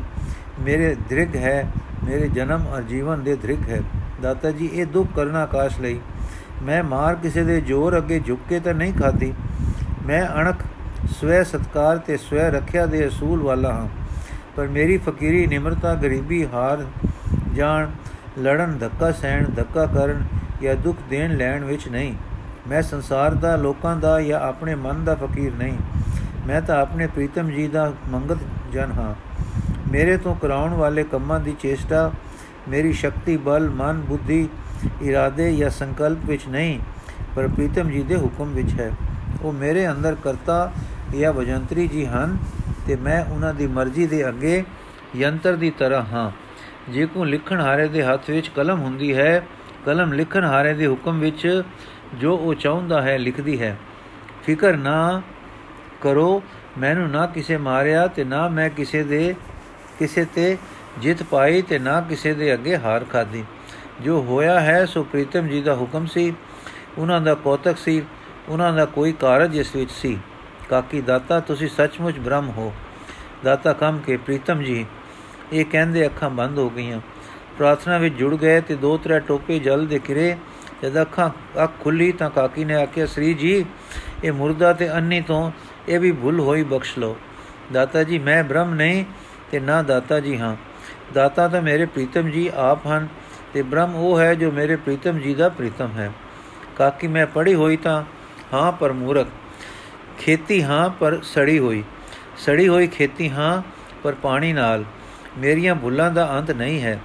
हे ਪ੍ਰੀਤਮ ਜੀ ਦੇ ਪ੍ਰੇਮੀ ਜੀ, ਮੈਨੂੰ ਬਖਸ਼ੋ, ਮੈਂ ਘਰੋਂ ਬਨਵਾਸ ਦਾ ਸੰਕਲਪ ਲੈ ਕੇ ਆਈ ਸਾਂ, ਪਰ ਫਿਰ ਘਰਾਂ ਵਿੱਚ ਵਾਸ ਹੋ ਗਿਆ ਹੈ। ਦਾਤਾ ਸਭ ਪ੍ਰੀਤਮ ਜੀ ਦੇ ਹੁਕਮ ਵਿੱਚ ਹੈ। ਘਰਾਂ ਵਿੱਚ ਕੀ ਹੈ ਤੇ ਬਨਾਂ ਵਿੱਚ ਕੀ ਹੈ? ਨਦੀ ਦੇ ਕਿਨਾਰੇ ਇਕਲਿਆਂ ਵਿਚਰ ਕੇ ਦੇਖ ਵੇਖ ਲਿਆ ਜੇ। ਪਹਿਲਾ ਬਨ ਤੈਨੂੰ ਤੇਰੀ ਵਿਦਿਆ ਤੇ ਸ਼ਾਸਤਰਾਂ ਦਾ ਮਿਲਿਆ ਸੀ। ਉਸ ਵਿੱਚ ਗਵਾਚੀ ਰਹੀ। ਦੂਸਰਾ ਬਨ ਨਦੀ ਦਾ ਕਿਨਾਰਾ ਲੱਭਾ, ਮਨ ਸ਼ਾਂਤ ਨਾ ਹੋਇਆ। ਸਮਾਂ ਰੋਂਦਿਆਂ ਹੀ ਲੰਘ ਗਿਆ। ਹੁਣ ਜਿਹੜੀ ਘਰ ਦੇ ਵਾਸ ਵਿੱਚ ਘਿਰਣਾ ਤੇ ਬਨ ਦੇ ਵਾਸ ਵਿੱਚ ਰੁਚੀ ਹੈ, ਇਹ ਵੀ ਭੁੱਲੀ ਪੈ ਜਾਣਾ ਹੈ। ਰਾਤ ਸਾਰੀ ਬਨ ਹੈ ਕਿਉਂਕਿ ਘਰ ਦੇ ਸਾਰੇ ਸੌਂ ਜਾਂਦੇ ਤੇ ਪੂਰਨ ਇਕਾਂਤ ਹੋ ਜਾਂਦੀ ਹੈ। ਉਸ ਵੇਲੇ ਕੋਈ ਰੋਲੇ ਧੰਦੇ ਨਹੀਂ ਹੁੰਦੇ। ਜਿਨ੍ਹਾਂ ਤੋਂ ਡਰਦੇ ਬਨਾਂ ਨੂੰ ਜਾਈਦਾ ਹੈ, ਉਹ ਬਨ ਰੂਪ ਰਾਤ ਸੌਂ ਸੌਂ ਤੇ ਪਾਸੇ ਮਾਰ ਮਾਰ ਕੇ ਗੁਜ਼ਾਰ ਦੇਈਦੀ ਹੈ। ਦਿਨ ਗ੍ਰਸਤ ਦਾ ਹੈ, ਧਰਮ ਤੇ ਸ਼ਰਮ ਦੀ ਕਮਾਈ ਦਾ ਵੇਲਾ ਹੁੰਦਾ ਹੈ। ਉਸ ਵੇਲੇ ਪਾਪਾਂ ਤੇ ਅਧਰਮ ਦੀ ਕਮਾਈ ਵਿੱਚ ਰੁੱਝ ਕੇ ਗ੍ਰਸਤ ਦਾ ਨਾਸ਼ ਕਰੀਦਾ ਹੈ। ਰਾਤ ਜੇ ਸਾਡੇ ਸੰਨਿਆਸ ਲਈ ਸੀ ਤੇ ਦਿਨ ਤੇ ਜੇ ਸਾਡੇ ਗ੍ਰਸਤ ਲਈ ਸੀ, ਅਸੀਂ ਦੋਨੋਂ ਤਬਾਹ ਕਰ ਰਹੇ ਹਾਂ। ਹੁਕਮ ਨਹੀਂ ਪਛਾਣਦੇ। ਬਨਾ ਵਿੱਚ ਜਾ ਕੇ ਅਸੀਂ ਪਰਚੇ ਲੱਭਦੇ ਹਾਂ। ਸ਼ਾਸਤਰਾਂ ਦੇ ਚੇਲਿਆਂ ਦੇ, ਕੁਟੀਆਂ ਉਸਾਰਨ ਦੇ, ਛੇਤਰ ਬਣਾਉਣ ਦੇ, ਜੇ ਘਰਾਂ ਵਿੱਚ ਰਹਿੰਦੇ ਹਾਂ ਤਾਂ ਮਾਇਆ ਵਿੱਚ ਅਚਿਤ ਖਚਿਤ ਹੋ ਕੇ ਘਰਾਂ ਨੂੰ ਨਰਕ ਬਣਾ ਲੈਂਦੇ ਹਾਂ। ਕਿਤੇ ਵੀ ਰਹਿ ਕੇ ਹੁਕਮ ਨੂੰ ਅਸੀਂ ਨਹੀਂ ਪਛਾਣਦੇ। ਇਸ ਵੇਲੇ ਵੈਦ ਜੀ ਤੇ ਉਹਨਾਂ ਦੀ ਸੁਸ਼ੀਲ ਇਸਤਰੀ ਆ ਗਏ ਹੋਏ ਸਨ। ਦਾਤਾ ਲੋਕ ਨੂੰ ਇਸ ਤਰ੍ਹਾਂ ਗੱਲਾਂ ਕਰਦਿਆਂ ਵੇਖ ਕੇ ਪ੍ਰਸੰਨ ਹੋਏ। ਜੋ ਕੁਝ ਉਹ ਕਹਿ ਰਹੇ ਸਨ, ਵੈਦ ਜੀ ਨੇ ਸੁਣਿਆ ਸੀ। ਸਿਰ ਨਿਵਾ ਕੇ ਕਹਿਣ ਲੱਗੇ, ਦਾਤਾ ਜੀ, ਆਪ ਧਨ ਹੋ। ਦਾਤਾ ਪ੍ਰੀਤਮ ਜੀ, ਦਾਤਾ ਹਨ। ਉਹੀ ਧਨਤਾ ਦੇ ਯੋਗ ਹਨ। ਹਾਂ ਜੀ, ਧਨਤਾ ਦੇ ਯੋਗ ਵੀਣਾ ਨਹੀਂ ਹੈ, ਪਰ ਵੀਣਾ ਦਾ ਵਜਾਉਣ ਹਾਰ। ਵੀਣਾ ਆਪਣੇ ਵਿੱਚੋਂ ਉਹ ਸੁਰ ਕੱਢਦੀ ਹੈ ਜੋ ਵਜੰਤਰੀ ਚਾਹੁੰਦਾ ਹੈ। ਧਨ ਹਨ ਪ੍ਰੀਤਮ ਜੀ ਜੋ ਆਪ ਦੇ ਹਿਰਦੇ ਵਿੱਚ ਮਿਹਰ ਪਾ ਕੇ ਮੇਰੇ ਜੇ ਬੰਚਾਰੀ ਦੀ ਦਾਰੀ ਕਰਵਾਉਂਦੇ ਤੇ ਅਨਾਥ ਬਨ ਬਾਸਨਾ ਦੀ ਸਹਾਇਤਾ ਕਰਵਾਉਂਦੇ ਹਨ। ਧਨ ਹਨ ਉਹ ਤੇ ਧਨ ਹੋ ਤੁਸੀਂ ਜੋ ਪਿਆਰ ਕਰਦੇ ਹੋ। ਕਾਕੀ ਸ਼੍ਰੀ ਜੀ, ਮੈਂ ਵਿਦਿਆ ਪੜ ਕੇ ਵਿਗੜੀ ਹੋਈ, ਅਜੇ ਸੰਸਿਆਂ ਦੇ ਹੱਥੋਂ ਨਹੀਂ ਛੁੱਟ ਰਹੀ। ਆਪ ਦੇ ਬਿਰੋਂ ਵਿੱਚ ਕੇਵਲ ਆਪ ਦੀ ਯਾਦ ਦਾ ਫੁਰਨਾ ਸੀ ਆਪ ਦੇ ਮਿਲਿਆ, ਆਪ ਦੇ ਸੁਰਜੀਤ ਹੋਣ ਦੀ ਸਿੱਖ ਸੀ। ਹੁਣ ਚਾਹੀਦਾ ਸੀ ਕਿ ਆਪ ਦੇ ਦਰਸ਼ਨ ਤੇ ਸੇਵਾ ਵਿੱਚ ਖੀਵੀ ਰਹਾ, ਪਰ ਫਿਰ ਅਕਲ ਹੁਜਤਾ ਪੜਦੀ ਹੈ। ਪੁੱਛਣ ਨੂੰ ਜੀ ਕਰਦਾ ਹੈ ਕਿ ਕਿਆ ਪ੍ਰੀਤਮ ਜੀ ਨੈਣ ਭਰਾਏ ਸੰਨਿਆਸ ਤੋਂ ਵਰਚਦੇ ਹਨ, ਜੋ ਸਭ ਤੋਂ ਸ੍ਰੇਸ਼ਟ ਆਸ਼ਰਮ ਹੈ। ਦਾਤਾ, ਸੰਨਿਆਸ ਤਾਂ ਸਿਖਾਲਦੇ ਹਨ, ਪਰ ਹੋਰ ਤਰ੍ਹਾਂ ਦਾ। ਆਖਦੇ ਹਨ, ਮੈਂ ਦਾ ਸੰਨਿਆਸ ਕਰੋ, ਮੇਰੀ ਦਾ ਤਿਆਗ ਕਰੋ, ਸਰੀਰ ਨਾਲ ਮੋਹ ਤੋੜੋ। ਫਿਰ ਜੋ ਕੁਝ ਕੇ ਆਪਣਾ ਬਣਾਇਆ ਸੀ, ਉਸ ਨੂੰ ਛੱਡ ਦਿਓ। ਪਰ ਕਿਉਂ ਇਹੋ ਨਹੀਂ ਕਿ ਮੈਂ ਨੂੰ ਛੱਡ ਕੇ ਚੁੱਪ ਕਰਕੇ ਪੱਥਰ ਦੇ ਵਾਂਗ ਅੰਦਰੋਂ ਜੜ ਹੋ ਕੇ ਬੈਠੇ ਰਹੋ। ਤੇ ਮੇਰੀ ਮਾਲ ਮਿਲਕ ਤੋਂ ਮੂੰਹ ਮੋੜ ਕੇ ਲੋਕਾਂ ਦੇ ਭਾਰੂ ਹੋ ਕੇ ਟੁੱਕਰ ਮੰਗਦੇ ਫਿਰੋ। ਜਾਂ ਐਵੇਂ ਬਨਾਂ ਵਿੱਚ ਬੈਠ ਰਹੇ ਰਹੋ ਅਥਵਾ ਵੱਡੇ ਗ੍ਰਸਤੀ ਡੇਰੇਦਾਰ ਬਣ ਕੇ ਸੰਨਿਆਸੀ ਕਹਾਓ। ਉਹ ਕਹਿੰਦੇ ਹਨ, ਮੈਂ ਤੇ ਮੇਰੀ ਨੂੰ ਆਪਣੇ ਅੰਦਰੋਂ ਤਾਂ ਕੱਟੋ, ਪਰ ਕੱਟ ਕੇ ਸੁੱਟੋ ਨਾ। ਪ੍ਰੀਤਮ ਜੀ ਦੇ ਅੱਗੇ ਮੈਂ ਰੱਖ ਦਿਓ ਤੇ ਹੁਕਮ ਵਿੱਚ ਕੰਮ ਕਰੋ। ਪ੍ਰੀਤਮ ਜੀ ਦਾ ਹੁਕਮ ਉਹ ਕੰਮ ਕਰਾਉਂਦਾ ਹੈ, ਜਿਸ ਵਿੱਚ ਪ੍ਰੀਤਮ ਜੀ ਦੇ ਪ੍ਰੀਤਮ ਦੀ ਵਡਿਆਈ ਪ੍ਰਗਟ ਹੁੰਦੀ ਹੈ ਤੇ ਜਦੋਂ ਉਹ ਮੇਰੀ ਨੂੰ ਛੁਡਵਾਉਂਦੇ ਹਨ, ਤਾਂ ਉਹ ਸਾਰੇ ਨੂੰ ਜਿਸ ਨੂੰ ਮੇਰੀ ਕਹੀਦਾ ਹੈ ਅਤੇ ਸਰੀਰ ਨੂੰ ਜਿਸ ਦੇ ਕਾਰਨ ਮਾਲ ਤੇ ਮਿਲਕ ਆਦ ਮੇਰੇ ਬਣਦੇ ਹਨ, ਆਪਣੇ ਬਾਣੇ ਅੰਦਰ ਸੇਵਾ ਵਿੱਚ ਸਫਲ ਕਰਾਉਂਦੇ ਹਨ। ਵੈਦ ਜੀ, ਇਸ ਨੂੰ ਰਤਾ ਕੋ ਖੋਲ ਕੇ ਸਮਝਾਓ ਜੀ। ਦਾਤਾ ਸੰਨਿਆਸ ਨਾਮ ਹੈ ਸੱਟ ਦੇਣ ਦਾ। ਤਿਆਗ ਕਰਨੇ ਦਾ। ਪਹਿਲਾ ਮਾਲ ਮਿਲਕ ਇਸਤਰੀ ਆਦ ਤਿਆਗ ਕੇ ਬਾਨ ਪ੍ਰਸਤੀ ਬਨ ਵਿੱਚ ਜਾ ਕੇ ਟਿਕਣ ਵਾਲੇ ਬਣੀਦਾ ਸੀ। ਫਿਰ ਤਿਆਗ ਵਿੱਚ ਹੀ ਫਿਰ ਨਿਕਲਿੰਦਾ ਸੀ ਜਗਤ ਦੇ ਉਧਾਰ ਲਈ। ਪਰ ਹੁਣ ਤਾਂ ਬਿਨਾ ਪਹਿਲੇ ਤ੍ਰੈ ਆਸ਼ਰਮਾਂ ਵਿੱਚੋਂ ਲੰਘੇ ਦੇ ਸੰਨਿਆਸੀ ਕੇ ਸਾਧੂ ਹੋ ਨਿਕਲਦੇ ਹਨ। ਤਿਆਗ ਆਪਣੇ ਮਨੋਰਥ ਵਿੱਚ ਸਫਲ ਨਹੀਂ ਹੋ ਰਿਹਾ। ਸੋਚੋ ਸਾਡੇ ਮਨਾਂ ਨੂੰ ਮਾਲ ਮਿਲਕ ਪਰਿਵਾਰ ਨਹੀਂ ਚਮੜੇ ਸਨ, ਪਰ ਇਹਨਾਂ ਦੇ ਮੋਹ ਪਿਆਰ ਸਾਡੀ ਮੈਂ ਨਾਲ ਚਮੜੇ ਸਨ। ਇਹਨਾਂ ਦੇ ਮੋਹ ਸੋ ਆਪਣੀ ਮੈਂ ਨਾਲੋਂ ਇਹਨਾਂ ਦਾ ਮੋਹ ਤੋੜਨਾ ਸੀ। ਇਹ ਸੀ ਅਸਲੀ ਸੰਨਿਆਸ। ਸੋ ਮੈਂ ਤਾਂ, ਮੈਂ ਦਾ ਅੰਤਮ ਤਿਆਗ ਇਹ ਹੈ ਕਿ ਆਪਣੀ ਰਾਏ, ਆਪਣੀ ਮਰਜ਼ੀ, ਪ੍ਰੀਤਮ ਜੀ ਦੇ ਹੁਕਮ ਦੇ ਅੱਗੇ ਨਿਵਾ ਦੇਵੋ। ਉਹ ਕੰਮ ਕਰੋ, ਉਹ ਸੋਚ, ਸੋਚੋ ਕਿ, ਤੇ ਉਹ ਬੋਲ ਬੋਲੋ ਜੋ ਉਹ ਹੁਕਮ ਕਰਦੇ ਹਨ। ਅਤੇ ਉਹਨਾਂ ਦੇ ਪਿਆਰ ਤੇ ਧਿਆਨ ਵਿੱਚ ਮਸਤ ਰਹੋ। ਮੈਂ ਦਾ ਖਿਲਾਰਾ ਸੀ ਮੇਰੀ। ਮੇਰੀ ਦਾ ਤਿਆਗ ਇਹ ਹੈ ਕਿ ਸਰੀਰ ਜਿਸ ਨੂੰ ਮੇਰਾ ਕਹਿੰਦਿੰਦਾ ਹੈ, ਇਸੇ ਦੇ ਮੋਹ ਕਰਕੇ ਮਾਲ ਮਿਲਕ ਮੇਰੇ ਲੱਗਦੇ ਹਨ। ਇਹ ਸਾਰੇ ਤੇ ਸਰੀਰ ਤੱਕ ਆਪਣੇ ਨਾ ਸਮਝੇ ਜਾਣ ਪਰ ਪ੍ਰੀਤਮ ਜੀ ਦੇ। ਉਹਨਾਂ ਦੇ ਹੁਕਮ ਨੂੰ ਪਛਾਣ ਕੇ ਹੁਕਮ ਵਿੱਚ ਇਹਨਾਂ ਨੂੰ ਸਫਲਾਵੇ। ਪ੍ਰੀਤਮ ਜੀ ਬ੍ਰਹਮ ਵਾਹਿਗੁਰੂ ਨੂੰ ਪਿਆਰ ਕਰਦੇ ਹਨ, ਜੋ ਪ੍ਰੇਸ ਰੂਪ ਹੈ। ਉਸ ਦੇ ਪ੍ਰੇਸ ਰੂਪ ਨੂੰ ਪਿਆਰ ਕਰੀਏ ਤੇ ਉਸ ਨੂੰ ਅੰਗ ਸੰਗ ਜਾਣੀਏ। ਹਾਂ, ਉਸ ਨਾਲ ਸਾਡੀ ਕਦੇ ਵਿਥ ਨਾ ਪਵੇ। ਇਸਤਰੀ ਪੁੱਤ ਪਿਆਰੇ, ਜਦ ਕੋਈ ਗੁਜਰੇ ਤਾਂ ਪ੍ਰੀਤਮ ਜੀ ਦੇ ਜਾਣ ਕੇ ਉਹਨਾਂ ਦੇ ਅਰਪਣ ਕਰੀਏ। ਧਰਮ ਕਰਮ ਜੋ ਕਰੀਏ, ਉਹਨਾਂ ਨੂੰ ਅਰਪੀਏ। ਪਦਾਰਥ ਕਮਾਈਏ, ਧਰਮ ਦੀ ਕਮਾਈ ਨਾਲ ਫਿਰ ਭਲੇ ਅਰਥ ਲਾ ਕੇ ਭਲਾ ਮਨਾਈਏ। ਪਕੜ ਵਿੱਚ ਨਾ ਫਸੀਏ, ਨਾ ਦੇਣ ਦੀ, ਨਾ ਲੈਣ ਦੀ। ਮੇਰੀ ਜਾਚੇ ਇਹ ਸਫਲ ਸੰਨਿਆਸ ਹੈ। ਜੋਗ ਰਾਤ ਨੂੰ ਲੋੜ ਜੋਗੀ ਨੀਂਦ ਕਰਕੇ ਬਾਕੀ ਸਾਰਾ ਵੇਲਾ ਜੋਗ ਵਿੱਚ ਲੰਗੇ ਜੋਗ ਪਿਆਰੇ ਦੀ ਦਮ ਬਦਮ ਦੀ ਯਾਦ ਯਾਦ ਵਿੱਚ ਲਿਵ ਲਿਵ ਵਿੱਚ ਆਪਾ। ਸਾਡੀ ਜੋ ਆਪਣੇ ਸੰਕਲਪਾਂ ਨਾਲ ਪਕੜ ਤੇ ਪ੍ਰੀਤ ਹੈ, ਇਸ ਦਾ ਨਿਰੋਧ ਹੋਵੇ ਤੇ ਪ੍ਰੀਤਮ ਜੀ ਦੀ ਯਾਦ ਧਿਆਨ ਮੇਲ ਵਿੱਚ ਪ੍ਰੀਤ ਹੋਵੇ। ਹਾਂ, ਯਾਦ ਦਮ ਬਦਮ ਹੋਵੇ, ਦਿਨ ਨੂੰ ਗ੍ਰਸਤ ਤੇ ਜ਼ਰੂਰੀ ਕੰਮਾਂ ਤੋਂ ਛੁੱਟ ਜੋ ਸਮਾਂ ਹੈ, ਇਸ ਪਿਆਰ ਦੇ ਰੰਗ ਵਿੱਚ ਲੰਗੇ ਤੇ ਸਰੀਰ ਨਾਲ ਪ੍ਰੀਤਮ ਜੀ ਦੇ ਦੱਸੇ ਸੁਰਗ ਰਾਜ ਦੇ ਕੰਮ ਸੁੱਤੇ ਹੀ ਹੋ ਜਾਣ, ਹੋ ਹੋ, ਸੁੱਤੇ ਹੀ ਜੋ ਹੋਣ, ਸੋ ਪਏ ਹੋਣ। ਕਾਕੀ, ਇਹ ਮਨ ਦੇ ਸੰਕਲਪਾਂ ਤੋਂ ਛੁੱਟ ਕੇ ਲਿਵ ਵਿੱਚ ਰਹਿਣਾ ਜੋ ਆਪਨੇ ਕਿਹਾ ਹੈ, ਵਿਰਾਗ ਤੇ ਵਿਵੇਕ ਨਾਲ ਪ੍ਰਾਪਤ ਕਰਨਾ ਕਿ ਯੋਗ ਸਾਧਨ ਨਾਲ ਦਾਤਾ ਕਿਸੇ ਤਰ੍ਹਾਂ ਹੋਵੇ, ਵਿਰਾਗ ਐਵੇਂ ਹੋਣਾ ਕਠਨ ਹੈ, ਕਾਰਨ ਪਾ ਕੇ ਹੁੰਦਾ ਹੈ। ਪਰ ਪ੍ਰੀਤਮ ਜੀ ਨਾਲ ਰਾਗ ਜੋ ਹੋ ਜਾਵੇ, ਤਾਂ ਹੋਰ ਸਾਰੇ ਤੋਂ ਵਿਰਾਗ ਆਪੇ ਹੋ ਜਾਂਦਾ ਹੈ। ਇਸੇ ਤਰ੍ਹਾਂ ਪ੍ਰੀਤਮ ਜੀ ਦੇ ਹੁਕਮ ਅੱਗੇ ਜਦੋਂ ਹੀਲ ਹੁਜਤ ਨਹੀਂ ਰਹਿੰਦੀ, ਉਹਨਾਂ ਦੀ ਮਤ ਆਪਣੀ ਹੋ ਜਾਂਦੀ ਹੈ ਤੇ ਜਦ ਹੁਕਮ ਪਛਾਣ ਦਾ ਵਿਵੇਕ ਹੋ ਜਾਂਦਾ ਹੈ, ਹਠ ਯੋਗ ਤੇ ਕਰਮ ਯੋਗ ਪ੍ਰੀਤਮ ਜੀ ਐਉਂ ਕਰਵਾਉਂਦੇ ਹਨ। ਆਖਦੇ ਹਨ, ਤੁਸੀਂ ਦਿਸਣ ਵਾਲੇ ਨਾਲ ਮੋਹ ਕਰਦੇ ਹੋ, ਨਦਰੀ ਆਵੇ ਤਿਸਿਓ ਮੋਹ। ਫਿਰ ਆਖਦੇ ਹਨ, ਜੋ ਦਿਸਦਾ ਹੈ, ਸੋ ਬਿਨਸ਼ਨਹਾਰ ਹੈ, ਜੋ ਦਿਸੈ ਸੋ ਸਗਲ ਬਿਨਾਸ। ਹੈ ਫਿਰ ਆਖਦੇ ਹਨ ਕਿ, ਉਸ ਸਿਓ ਨਿਉ ਨ ਕੀਜਈ। ਜੋ ਦਿਸੈ ਚੱਲਣਹਾਰ ਕਿਉਂਕਿ ਜਿਸ ਸਹਿ ਨਾਲ ਮੋਹ ਹੋਵੇ, ਉਹ ਜਦੋਂ ਬਿਨਸਦੀ ਹੈ, ਤਦੋਂ ਵਿਛੋੜਾ ਹੁੰਦਾ ਹੈ। ਸੋ ਇਹ ਦਿਸਣਹਾਰ ਨਾਲ ਮੋਹ ਦੁੱਖ ਪੈਦਾ ਕਰਨ ਵਾਲਾ ਕੰਮ ਹੈ। ਇਸ ਕਰਕੇ ਦਿਸਣ ਵਾਲੇ ਵੱਲੋਂ ਮੋਹ ਮੋੜ ਲੈਣਾ, ਮੋੜ ਲਿੱਤਾ। ਫਿਰ ਪ੍ਰੀਤਮ ਜੀ ਆਖਦੇ ਹਨ, ਐਸੀ ਸੱਚ ਜੋ ਬਿਨਸਤ ਨਹੀਂ, ਹੁਣ ਉਸੇ ਮੋਹ ਨੂੰ ਦੇਖਣ ਹਾਰ ਵੱਲ ਪਾ ਦਿੱਤਾ, ਜੋ ਬਿਨਸਨ ਹਾਰ ਨਹੀਂ, ਕਿਉਂਕਿ ਦੇਖਣ ਹਾਰ ਦਾ ਜੋ ਅਵਿਨਾਸੀ ਹੈ, ਵਿਛੋੜਾ ਨਹੀਂ ਹੁੰਦਾ। ਸੋ ਪ੍ਰੀਤਮ ਜੀ ਆਖਦੇ ਹਨ, ਨਾ ਉਹ ਮਰੇ, ਨਾ ਹੋਵੇ ਸੋਗ। ਇਸ ਕਰਕੇ ਉਸ ਨੂੰ ਪਿਆਰ ਕਰਨ ਦਾ ਫਲ ਸ਼ੋਕ ਦੀ ਨਿਵਰਤੀ ਤੇ ਸਦਾ ਸੁਖ ਹੈ। ਗੁਣ ਹੁਣ ਉਹ ਦੇਖਣ ਵਾਲਾ ਦ੍ਰਿਸ਼ਟਾ ਪ੍ਰੇਮ ਸਰੂਪ ਹੈ। ਅਸੀਂ ਉਸੇ ਦੀ ਐਸ਼ ਅੰਸ਼ ਹਾਂ। ਇਸ ਕਰਕੇ ਸਾਡਾ ਅਸਲੀ, ਅਸਲਾ ਵੀ ਪ੍ਰੇਮ ਹੀ ਹੈ। ਅਸਾਂ ਨੇ ਆਪਣੇ ਪ੍ਰੇਮ ਦੀ ਸ਼ਕਤੀ ਨੂੰ ਦੀਸਣਹਾਰ ਜਾਂ ਦ੍ਰਿਸ਼ਮਾਨ ਵੱਲ ਲਾ ਰੱਖਿਆ ਹੈ। ਇਸ ਦਾ ਫਲ ਦੁੱਖ ਹੁੰਦਾ ਹੈ। ਜੇ ਅਸੀਂ ਆਪਣੀ ਪਿਆਰ ਦੀ ਸ਼ਕਤੀ ਨੂੰ ਦ੍ਰਿਸ਼ਟਾ ਵਾਹਿਗੁਰੂ ਵੱਲ ਲਾ ਦਈਏ, ਤਾਂ ਉਸ ਨਾਲ ਮੇਲ ਹੋ ਜਾਏਗਾ। ਉਹ ਵੀ ਚੇਤਨ ਹੈ, ਪ੍ਰਿਯ ਸਰੂਪ ਹੈ। ਸਾਡੇ ਵਿੱਚ ਵੀ ਉਸੇ ਦੀ ਚੇਤਨ ਸ਼ਕਤੀ ਤੇ ਪ੍ਰੇਮ ਦੀ ਅੰਸ਼ ਹੈ। ਜਦ ਅਸਾਂ ਜਿਉਂਦਾ ਸਾਧਨ ਸਾਧਿਆ, ਅਰਥਾਤ ਆਪਣੇ ਕੁਦਰਤੀ ਪ੍ਰੇਮ ਦੇ ਸੁਭਾਵ ਨੂੰ ਦਿਸ਼ਮਾਨ ਵੱਲੋਂ ਹਟਾ ਕੇ ਉਸ ਵੱਲ ਲਾ ਲਿਆ, ਤਾਂ ਮੇਲ ਹੋ ਜਾਏਗਾ। ਜੋਗ ਜੁੜਨ ਨੂੰ ਜਾਂ ਮੇਲ ਨੂੰ ਆਖਦੇ ਹਨ। ਸੋ ਪ੍ਰੀਤਮ ਜੀ ਇਹ ਜੋਗ ਸਿਖਲਾਉਂਦੇ ਹਨ, ਸਿਖਾਲਦੇ ਹਨ। ਇਉਂ ਦਿਨ ਰਾਤ ਉਠਤ ਬੈਠਤ ਸੋਵਤ ਜੁੜੋ ਜੋਗ ਵਿੱਚ ਹੀ ਰਹੀਦਾ ਹੈ। ਉਠਤ ਬੈਠਤ ਸੋਵਤ ਜੁੜੇ ਹੀ ਰਹੀਦਾ ਹੈ। ਨਾਲੇ ਜੁੜੇ ਰਹੀਦਾ ਹੈ, ਨਾਲੇ ਗ੍ਰਸਥ ਵਿੱਚ ਬੈਠਿਓ, ਉਹ ਕੰਮ ਕਾਜ ਕਰੀਦੇ ਹਨ, ਬੈਠੇ ਉਹ ਕੰਮ ਕਾਜ ਕਰੀਦੇ ਹਨ ਜੋ ਪ੍ਰੀਤਮ ਜੀ ਦੀ ਆਗਿਆ ਦੇ ਹਨ। ਜਿਨ੍ਹਾਂ ਦੇ ਕਰਨ ਦਾ ਕਾਰਨ ਸਾਡੀ ਆਪਣੀ ਵੱਖਰੀ ਮਰਜ਼ੀ ਨਹੀਂ ਹੁੰਦੀ, ਪਰ ਪ੍ਰੀਤਮ ਜੀ ਦਾ ਹੁਕਮ ਹੁੰਦਾ ਹੈ, ਇਉਂ ਦਾ ਜੋਗ ਪ੍ਰੀਤਮ ਜੀ ਕਰਵਾਉਂਦੇ ਹਨ। ਉਹ ਬੰਦ ਤੇ ਘਰ ਨੂੰ ਇੱਕ ਤੁਲ ਕਰਵਾ ਕੇ ਜਿਨ੍ਹਾਂ ਪਿਆਰਿਆਂ ਨੂੰ ਆਪੇ ਪੂਰਨ ਕਰ ਲੈਂਦੇ ਹਨ, ਉਹਨਾਂ ਦੀ ਆਪੇ ਮਹਿਮਾ ਕਰਦੇ ਹਨ। ਜਿਤ ਘਰ ਬਨ ਸੰਸਰ ਕੀਆ ਤੇ ਪੂਰੇ ਸੰਸਾਰ।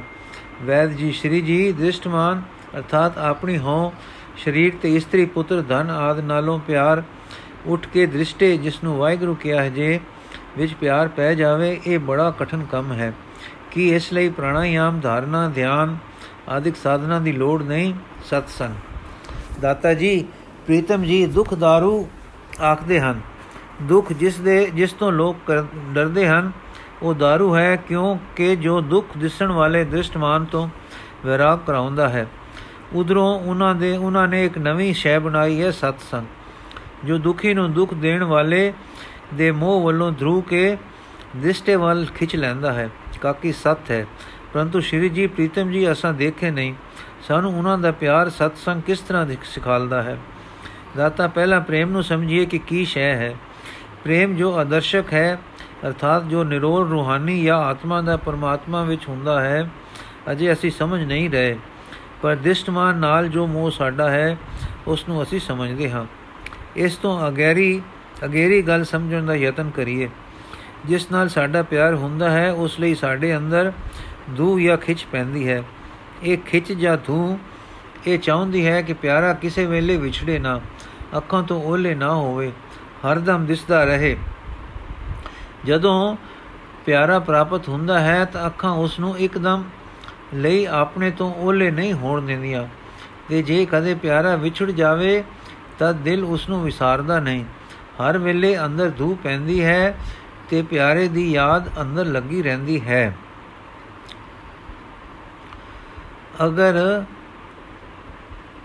ਅਰਥ ਇਹ ਕਿ ਪਿਆਰ ਇੱਕਦਮ ਲਈ ਭੁੱਲਦਾ ਨਹੀਂ ਹੈ ਲੋ ਹੁਣ ਸਾਨੂੰ ਸਾਫ਼ ਸਮਝ ਪੈ ਗਈ ਕਿ ਇੱਕ ਪਿਆਰੇ ਦੇ ਮੇਲ ਵੇਲੇ ਅੱਖੀਆਂ ਪਿਆਰੇ ਨੂੰ ਪਰੇ ਨਹੀਂ ਹੋਣ ਦਿੰਦੀਆਂ ਤੇ ਦਿਲ ਵਿੱਚ ਆਨੰਦ ਭਰਪੂਰ ਹੁੰਦਾ ਹੈ। ਤੇ ਦੋ, ਵਿਛੋੜੇ ਵੇਲੇ ਪਿਆਰ ਦੀ ਯਾਦ ਅੰਦਰੋਂ ਦੂਰ ਨਹੀਂ ਹੁੰਦੀ ਤੇ ਮਨ ਵਿੱਚ ਖਿੱਚ ਜਾਂ ਧੂ ਪੈਂਦੀ ਰਹਿੰਦੀ ਹੈ। ਇਸ ਪਿਆਰ ਦਾ ਇਹ ਨਿਸ਼ਚਿਤ ਸਰੂਪ ਹੈ ਜਿਸ ਤੋਂ ਅਸੀਂ ਬਿਨਾ ਸੰਸੇ ਸਾਫ਼-ਸਾਫ਼ ਸਮਝ ਸਕਦੇ ਹਾਂ ਕਿ ਪਿਆਰ ਦਾ ਪ੍ਰਕਾਸ਼ ਜਾਂ ਪਿਆਰ ਦਾ ਪ੍ਰਗਟ ਹੋਣਾ ਜਾਂ ਪਿਆਰ ਦਾ ਰੂਪ ਜਿਸ ਨੂੰ ਸਾਡੀ ਸਮਝ ਹੁਣ ਸਮਝ ਸਕਦੀ ਹੈ, ਕੀ ਸ਼ੈ ਹੈ? ਉੱਤਰ ਯਾਦ। ਸਤਸੰਗ ਸਿਖਾਲਦਾ ਹੈ ਕਿ ਜਦ ਉਸ ਵਾਹਿਗੁਰੂ, ਜਦ ਉਹ ਵਾਹਿਗੁਰੂ ਦਿਸਦਾ ਨਹੀਂ, ਅੱਖਾਂ ਦੇ ਸਾਹਮਣੇ ਨਹੀਂ ਹੈ, ਤਾਂ ਤੁਸੀਂ ਇਉਂ ਖਿਆਲ ਕਰੋ ਕਿ ਉਸ ਨਾਲ ਸਾਡਾ ਵਿਛੋੜਾ ਹੈ ਤੇ ਸਾਨੂੰ ਜਗਤ ਦੇ ਪਿਆਰ ਤੋਂ ਸਮਝ ਆ ਚੁੱਕੀ ਹੈ ਕਿ ਵਿਛੋੜੇ ਵਿੱਚ ਪਿਆਰੇ ਦੀ ਯਾਦ ਨਹੀਂ ਭੁੱਲਿਆ ਕਰਦੀ ਤੇ ਦੂ ਪਿਆ ਕਰਦੀ ਹੈ। ਸੋ ਜੇ ਹੁਣ ਅਸੀਂ ਪਿਆਰੇ ਨੂੰ ਵਿਛੜਿਆ ਸਮਝ ਕੇ ਉਸ ਨੂੰ ਯਾਦ ਕਰਿਆ ਕਰੀਏ ਤੇ ਉਸ ਦੀ ਯਾਦ ਨੂੰ ਹਰਦਮ ਪਕਾਈਏ, ਤਦ ਸਾਨੂੰ ਉਸ ਦੀ ਧੂ ਜਾਂ ਖਿੱਚ ਪਵੇਗੀ। ਇਹ ਧੂ ਖਿੱਚ ਹੀ ਪ੍ਰੇਮ ਦਾ ਪ੍ਰਗਟ ਸਰੂਪ ਸਾਡੀ ਸਮਝ ਵਿੱਚ ਆਇਆ ਸੀ ਕਿ ਵਿਛੋੜੇ ਵੇਲੇ ਸਾਡੇ ਅੰਦਰ ਹੁੰਦਾ ਹੈ। ਸੋ ਯਾਦ ਦੇ ਪੱਕਿਆਂ ਮਾਨੋ ਪ੍ਰੇਮ ਲੱਗ ਪਿਆ ਜਾਂ ਯਾਦ ਪ੍ਰੇਮ ਵਿੱਚ ਪਲਟ ਗਈ। ਜਿਵੇਂ ਥੋੜ ਤੋਂ ਬੀਜ ਤੇ ਬੀਜ ਤੋਂ ਥੋੜ, ਤਿਵੇਂ, ਜਿਵੇਂ ਬੋੜ ਤੋਂ ਬੀਜ ਤੇ ਬੀਜ ਤੋਂ ਬੋੜ, ਤਿਵੇਂ ਪ੍ਰੇਮ ਤੋਂ ਯਾਦ ਤੇ ਯਾਦ ਤੋਂ ਪ੍ਰੇਮ। ਇਉਂ ਜਿਉਂ-ਜਿਉਂ ਇਹ ਪ੍ਰੇਮ ਵਧੇਗਾ, ਤਿਉਂ-ਤਿਉਂ ਪਿਆਰੇ ਨੂੰ ਵੀ ਸਾਡੀ ਧੂਪ ਪਵੇਗੀ। ਉਹ ਕਿਉਂ? ਉਸ ਲਈ ਇੱਕ ਹੋਰ ਨਿਯਮ ਹੈ, ਉਹ ਸਮਝ ਲਓ। ਉਹ ਇਹ ਹੈ ਕਿ ਜਿਸ ਨੂੰ ਤੁਸੀਂ ਯਾਦ, ਸਦਾ ਯਾਦ ਕਰੋਗੇ, ਉਸ ਨੂੰ ਤੁਸੀਂ ਯਾਦ ਆਓਗੇ। ਇਉਂ ਸਦਾ ਯਾਦ ਕਰਦਿਆਂ ਪ੍ਰੀਤਮ ਜੀ ਤੁਹਾਡੇ ਨਾਲ ਪ੍ਰੇਮ ਵਿੱਚ ਆਉਣਗੇ। ਲੋ ਮੈਂ ਫੇਰ ਦੁਹਰਾਉਂਦਾ ਹਾਂ। ਜਦ ਸਾਡੇ ਅੰਦਰ ਅੱਠ ਪੈਰ ਦੀ ਯਾਦ ਪਿਆਰੇ ਦੀ ਲਈ ਵਸ ਗਈ, ਪਿਆਰੇ ਜੀ ਲਈ ਵਸ ਗਈ, ਤਾਂ ਇਹ ਪ੍ਰੇਮ ਦਾ ਪ੍ਰਗਟ ਸਰੂਪ ਹੈ। ਪ੍ਰੇਮ ਮਾਨੋ ਸੁਰਜੀਤ ਹੋ ਪਿਆ ਹੈ। ਇਹ ਯਾਦ ਜਦ ਨਿਰੰਤਰ ਹੋ ਜਾਏਗੀ, ਸਾਡੇ ਵਿੱਚ ਪ੍ਰੀਤਮ ਦੀ ਖਿੱਚ ਜਾਂ ਧੂ ਪੈਦਾ ਕਰੇਗੀ ਤੇ ਉਹ ਧੂ ਜਦ ਮਜ਼ਬੂਤ ਹੋ ਜਾਏਗੀ, ਤਦੋਂ ਪ੍ਰੀਤਮ ਜੀ ਵੀ ਸਾਨੂੰ ਯਾਦ ਕਰਨਗੇ ਅਰ ਖਿੱਚ ਖਾਣ, ਖਾਣਗੇ। ਫਿਰ ਉਹ ਵੱਡੇ ਹਨ, ਸਮਰੱਥ ਹਨ, ਸਾਨੂੰ ਖਿੱਚਣਗੇ। ਅਸੀਂ ਛੋਟੇ ਹੋਣ ਕਰਕੇ, ਹਲਕੇ ਹੋਣ ਕਰਕੇ ਖਿੱਚੇ ਜਾਵਾਂਗੇ ਤੇ ਪਿਆਰੇ ਨਾਲ ਜਾ ਮਿਲਾਂਗੇ। ਮੇਲ ਹੋ ਗਿਆ, ਯੋਗ ਹੋ ਗਿਆ। ਇਉਂ ਦੀਆਂ ਮੱਤਾਂ ਦੇ ਕੇ ਅਣਡਿੱਠੇ ਵਾਹਿਗੁਰੂ ਜੀ ਨਾਲ ਸਤਸੰਗ ਮੇਲ ਕਰਾ ਦਿੰਦਾ ਹੈ। ਕਾਕੀ ਹਰ ਵੇਲੇ ਦੀ ਯਾਦ ਅਣਡਿੱਠੇ ਪ੍ਰੀਤਮ ਜੀ ਵਾਹਿਗੁਰੂ ਲਈ ਅੰਦਰ ਪੈਦਾ ਹੋ ਜਾਣੇ ਵੀ ਔਖਾ ਜਿਹਾ ਕੰਮ ਹੈ। ਦਾਤਾ ਜੀ, ਹੈ ਤਾਂ ਸਹੀ, ਪਰ ਜਿਕੂ ਇੱਕ ਛੁੱਟੀ, ਇੱਕ ਫੁੱਟੀ ਭਰ ਜਾਗ ਨਾਲ ਮਨ ਦੁੱਧ ਜਮ ਜਾਂਦਾ ਹੈ, ਇਸ ਤਰ੍ਹਾਂ ਸਤਸੰਗ ਇੱਕ ਕਣੀ ਨਾਲ ਇਹ ਕਾਰਜ ਸਾਰ ਦਿੰਦਾ ਹੈ। ਉਹ ਕਿਣਕਾ ਬਹੁਤ ਅਮੋਲਕ ਹੈ। ਕਿਨਕਾ ਏਕ ਜਿਸ ਜੀ ਬਸਾਵੇ ਤਾਂ ਕਿ ਮਹਿਮਾ ਗਨੀ ਨਾ ਆਵੇ। ਅਤੇ ਉਹ ਕਣੀ ਇਉਂ ਅੰਦਰ ਪੈਂਦੀ ਹੈ ਕਿ ਜਦ ਸਤਸੰਗ ਨੂੰ ਮਿਲੋ, ਉੱਥੇ ਪ੍ਰੀਤਮ ਜੀ ਦਾ ਪਿਆਰ ਡੁੱਲ ਡੁੱਲ ਪੈ ਰਿਹਾ ਹੁੰਦਾ ਹੈ। ਜਿਹੀ ਸੰਗਤ ਤੇ ਆ ਫਲ, ਉਹਨਾਂ ਦੇ ਦਰਸ਼ਨ ਤੇ ਮੇਲ ਨਾਲ ਉਹ ਰੰਗ ਲੱਗਦਾ ਹੈ। ਫਿਰ ਸਤਸੰਗ ਪ੍ਰੀਤਮ ਜੀ ਦਾ ਕੀਰਤਨ ਕਰਦਾ ਹੈ। ਇਹ ਕੀਰਤਨ ਸਿਰ ਕਰਮਾਂ ਦੇ ਕਰਮ ਹੈ, ਜਿਸ ਨਾਲ ਪਿਆਰੇ ਜੀ ਦੀ ਯਾਦ ਅੰਦਰ ਵੜਦੀ ਹੈ। ਫਿਰ ਪ੍ਰੀਤਮ ਜੀ ਨੇ ਕੀਰਤਨ ਕਰਨ ਲਈ ਸਾਡੇ ਪ੍ਰੇਮ ਦੇ ਰੰਗ ਵੱਲੋਂ ਕੱਚੇ ਮਨਾਂ ਨੂੰ ਬੇਆਸਰੇ ਨਹੀਂ ਛੱਡਿਆ। ਆਪਣੇ ਪ੍ਰੇਮ ਰੰਗ ਵਿੱਚ ਆਪਣੇ ਪੱਕੇ ਹੋਏ ਮਨ ਤੋਂ ਬਾਣੀ ਉਚਾਰੀ ਹੈ। ਉਹ ਬਾਣੀ ਵਿੱਚ ਮਹਿਮਾ, ਉਸਤਤ, ਪਿਆਰ, ਬਿਰਹੋ ਤੇ ਹੋਰ ਸੁੰਦਰ ਭਾਵ ਐਸੇ ਪੱਕੇ ਰੰਗ ਨਾਲ ਭਰੇ ਹਨ ਕਿ ਜਦ ਉਸ ਪੱਕੀ ਬਾਣੀ ਨਾਲ ਚਾਹੋ ਚਾਹੇ ਚੁੱਪ, ਚਾਹੇ ਬੋਲ ਕੇ, ਚਾਹੇ ਗਾਓ ਕੇ, ਚਾਹੇ ਸੁਣ ਕੇ, ਕਿਸੇ ਤਰ੍ਹਾਂ ਅੰਮ੍ਰਿਤ ਦਾ ਘੁੱਟ ਭਰੋ, ਸਾਈਂ ਦੀ ਯਾਦ ਅੰਦਰ ਜਾਗਦੀ ਹੈ। ਇਸ ਬਾਣੀ ਦਾ ਕੀਰਤਨ ਸੁਣਨਾ ਜਾਂ ਆਪ ਕਰਨਾ, ਬਾਣੀ ਦਾ ਪਾਠ ਕਰਨਾ ਜਾਂ ਵਿਚਾਰਨਾ ਪਰਮ ਪੁਰਖ ਦੀ ਯਾਦ ਵੱਲ ਧੁੰਦਾ ਰਹਿੰਦਾ ਹੈ। ਨਾਮ। ਸੋ ਇਸ ਤਰ੍ਹਾਂ ਦਾ ਰੰਗ ਜਮਾ ਕੇ ਸਤਸੰਗ ਸਾਨੂੰ ਸੁਣਨੇ ਆਕਾਸ਼ ਵਿੱਚ ਬਹੁਲੀਆਂ ਮਾਰ-ਮਾਰ ਕੇ ਤਬਾਹ ਹੋ ਜਾਣ ਲਈ ਨਹੀਂ ਛੱਡ ਦਿੰਦਾ ਸਗੋਂ ਬਾਣੀ ਦਾ ਰਸ ਪਾ ਕੇ ਸਾਨੂੰ ਦੱਸਦਾ ਹੈ ਕਿ ਯਾਦ ਇੱਕ ਸੁਖਮ ਅਵਸਥਾ ਹੈ ਤੇ ਅਸੀਂ ਅਸਥੂਲ ਦੇ ਵਾਲੇ ਹਾਂ।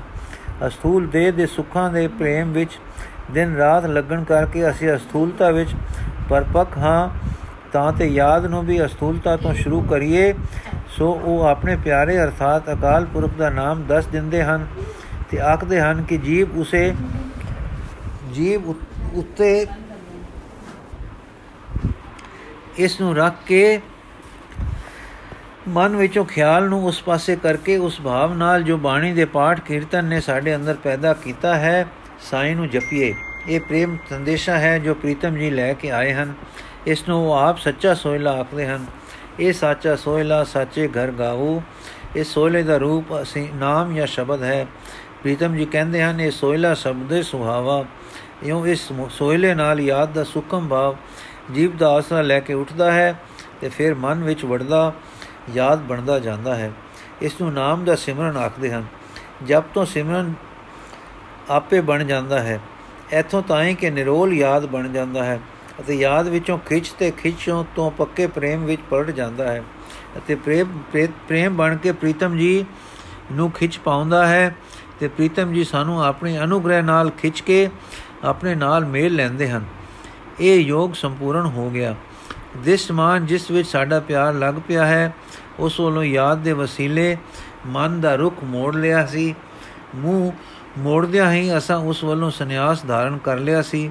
ਵਿਚਾਰ ਕਰੋ ਕਿ ਜਦੋਂ ਅਸੀਂ ਆਪਣੇ ਸਾਰੇ ਕੁਝ ਨੂੰ ਬਿਨਸਨ ਹਾਰ ਜਾਣ ਕੇ ਅੰਦਰੋਂ ਤਿਆਗਦੇ ਹਾਂ, ਪ੍ਰੀਤਮ ਜੀ ਦੇ ਹੁਕਮ ਵਿੱਚ ਅਤੇ ਦੂਸਰਿਆਂ ਦੇ ਸੁਖ ਲਈ, ਜਿਨ੍ਹਾਂ ਨੂੰ ਅਸੀਂ ਪਹਿਲਾਂ ਉਪਰੇ ਉਪਰੇ ਜਾਣ ਦੇ ਸਾਂ ਲਗਾਉਂਦੇ ਹਾਂ, ਤਾਂ ਅਮਲੀ ਸੰਨਿਆਸੀ ਹੋ ਜਾਂਦੇ ਹਾਂ ਕਿ ਨਹੀਂ? ਆਪ ਪ੍ਰੀਤ ਯੋਗ ਦਾ ਸੁਖ ਅੰਦਰ ਮਾਣਦੇ ਹਾਂ ਤੇ ਆਪਣੇ ਸੰਨਿਆਸ ਤੋਂ ਬਾਅਦ ਸਾਰੇ ਲੋਕਾਂ ਨੂੰ ਜੋ ਆਪਣੇ ਹਮਸਾਏ ਹਨ, ਜੋ ਸ੍ਰਿਸ਼ਟੀ ਖਲਕ ਹਨ ਜਾਂ ਪ੍ਰੀਤਮ ਜੀ ਦੇ ਸਾਜੇ ਹੋਏ ਹੋਣ ਕਰਕੇ ਬਰਾ ਹਨ, ਸੁਖ ਦਿੰਦੇ ਹਾਂ, ਪਰ ਸਹਿ ਸੁਭਾ ਇਸ ਨੂੰ ਅਸੀਂ ਆਖਦੇ ਹਾਂ ਸਰਬਤ ਦਾ ਭਲਾ। ਟੇਕ ਸਾਡੀ ਨਾਮ ਤੇ ਧਿਆਨ ਪ੍ਰੀਤਮ ਜੀ ਉੱਤੇ, ਇਉਂ ਜੁੜੇ ਰਹਿੰਦੇ ਹਾਂ ਅਬਿਨਾਸੀ ਪ੍ਰੀਤਮ ਨਾਲ। ਸਰਬਤ ਦਾ ਭਲਾ ਸਹਿਜ ਸੁਭਾਅ ਹੋ ਹੀ ਜਾਂਦਾ ਹੈ, ਸਾਡੇ ਸੰਨਿਆਸ ਦੇ ਸੁਭਾਅ ਕਰਕੇ। ਇਉਂ ਆਪ ਵੀ ਸੁਖੀ ਜਿਉਂਦੇ ਹਾਂ, ਸੁਖੀ ਨਕਦੋ ਨਕਦ ਸੁਖੀ ਹੋ ਜਾਂਦੇ ਹਾਂ। ਆਇਓ ਆਪ ਵੀ ਸੁਖੀ ਜਿਉਂਦੇ ਜੀ ਸੁਖੀ ਨਕਦੋ ਨਕਦ ਸੁਖੀ ਹੋ ਜਾਂਦੇ ਹਾਂ, ਤੇ ਬਾਕੀ ਸ੍ਰਿਸ਼ਟੀ ਜੋ ਆਪਣੇ ਤੋਂ ਭਿੰਨ ਸੀ, ਸਾਥੋਂ ਦੁਖੀ ਨਹੀਂ ਹੁੰਦੀ, ਪਰ ਸੁਖ ਪਾਉਂਦੀ ਹੈ। ਸੋ ਲੋਕ ਸੁਖੀ ਪਰ ਲੋਕ ਸੁਹੇਲੇ ਹੋ ਜਾਂਦੇ ਹਾਂ। ਐਸੀ, ਅਸੀਂ ਇਉਂ ਆਪਣੇ ਅੰਦਰੋਂ ਪ੍ਰੇਮ ਸਰੂਪਤਾ ਨੂੰ ਮੋਹ ਕਰਕੇ ਕਹਿ ਕਹਿ ਕੇ ਕੱਟਣ ਦੀ ਥਾਵੇਂ ਸਫਲ ਕਰਦੇ ਹਾਂ, ਪਰਮ ਪੁਰਖ ਨਾਲ ਪ੍ਰੇਮ ਕਰਕੇ। ਫਿਰ ਸੰਨਿਆਸੀ ਹੋ ਜਾਂਦੇ ਹਾਂ ਹੁਕਮ ਪਛਾਣਨ ਨਾਲ ਹੋਂ ਦੇ ਕੱਟੇ ਜਾਣ ਕਰਕੇ। ਤੇ ਗਿਆਨਵਾਨ ਹੋ ਜਾਂਦੇ ਹਾਂ ਹੋਂ ਤੋਂ ਹੋਂ ਦੇ ਦੂਰ ਹੋ ਕੇ ਸ਼ੁੱਧ ਹੋ ਜਾਣ ਨਾਲ। ਇਹ ਗੱਲ ਕੁਝ ਹੋਰ ਹੋ ਕੇ ਮੁੱਕੀ ਤਾਂ ਸੁਣਨ ਵਾਲਿਆਂ ਦੇ ਨੇਤਰ ਬੰਦ ਹੋ ਚੁੱਕੇ ਸਨ। ਔਰ ਸਾਰੇ ਕਿਸੇ ਐਸੇ ਰਸ ਵਿੱਚ ਸਿਮ ਨਿਮਗਨ ਸਨ ਕਿ ਜਿਸ ਨੂੰ ਕਦੇ ਡਿੱਠਾ ਜਾਂ ਸੁਣਿਆ ਨਹੀਂ ਸੀ। ਦਾਤਾ ਜੀ ਵੀ ਸਮਝਦੇ ਸਨ, ਆਪਣੇ ਰੰਗ ਵਿੱਚ ਮਗਨ ਹੋ ਗਏ। ਵਾਹਿਗੁਰੂ ਜੀ ਕਾ ਖਾਲਸਾ, ਵਾਹਿਗੁਰੂ ਜੀ ਕੀ ਫਤਿਹ। ਬਾਕੀ ਦੀ ਸਾਖੀ ਅਸੀਂ ਕੱਲ ਪੜਾਂਗੇ ਜੀ।